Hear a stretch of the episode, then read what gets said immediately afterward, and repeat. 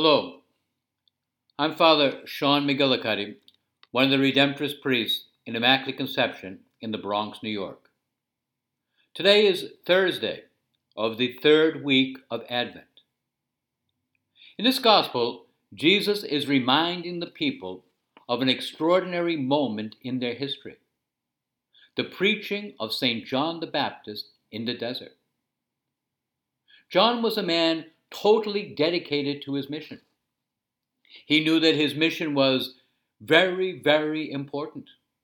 He knew that he was called to prepare his people for the coming of the Messiah, the Christ. For him, nothing was more important than his mission. Not his popularity, not his comfort, and not even his life. And the people responded to the preaching of St. John the Baptist. St. Luke tells us that many, many people went out to the desert. They went out to the desert. Think of this. They left their comfortable homes to go out to the desert to listen to this man preaching. And there they asked for baptism. They did something even more difficult. They changed. They were converted. In this gospel, we see the fulfillment of the preaching of one, Jesus Christ. St. John is the voice, Jesus is the word. John is the messenger. Jesus is the good news. John is witness to the light. Jesus is the light.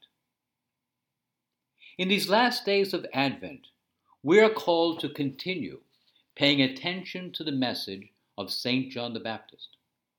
Prepare the way of the Lord, make straight his paths. We do this with our continual conversion, turning to the Lord every day. We also do this by contemplating Jesus, his incarnation, his life, his death, his resurrection, his ascension, and his sending of the Holy Spirit. As we contemplate him, we see the profound impact he has had in our lives. He really is our very life. At last, we are called to imitate St. John the Baptist.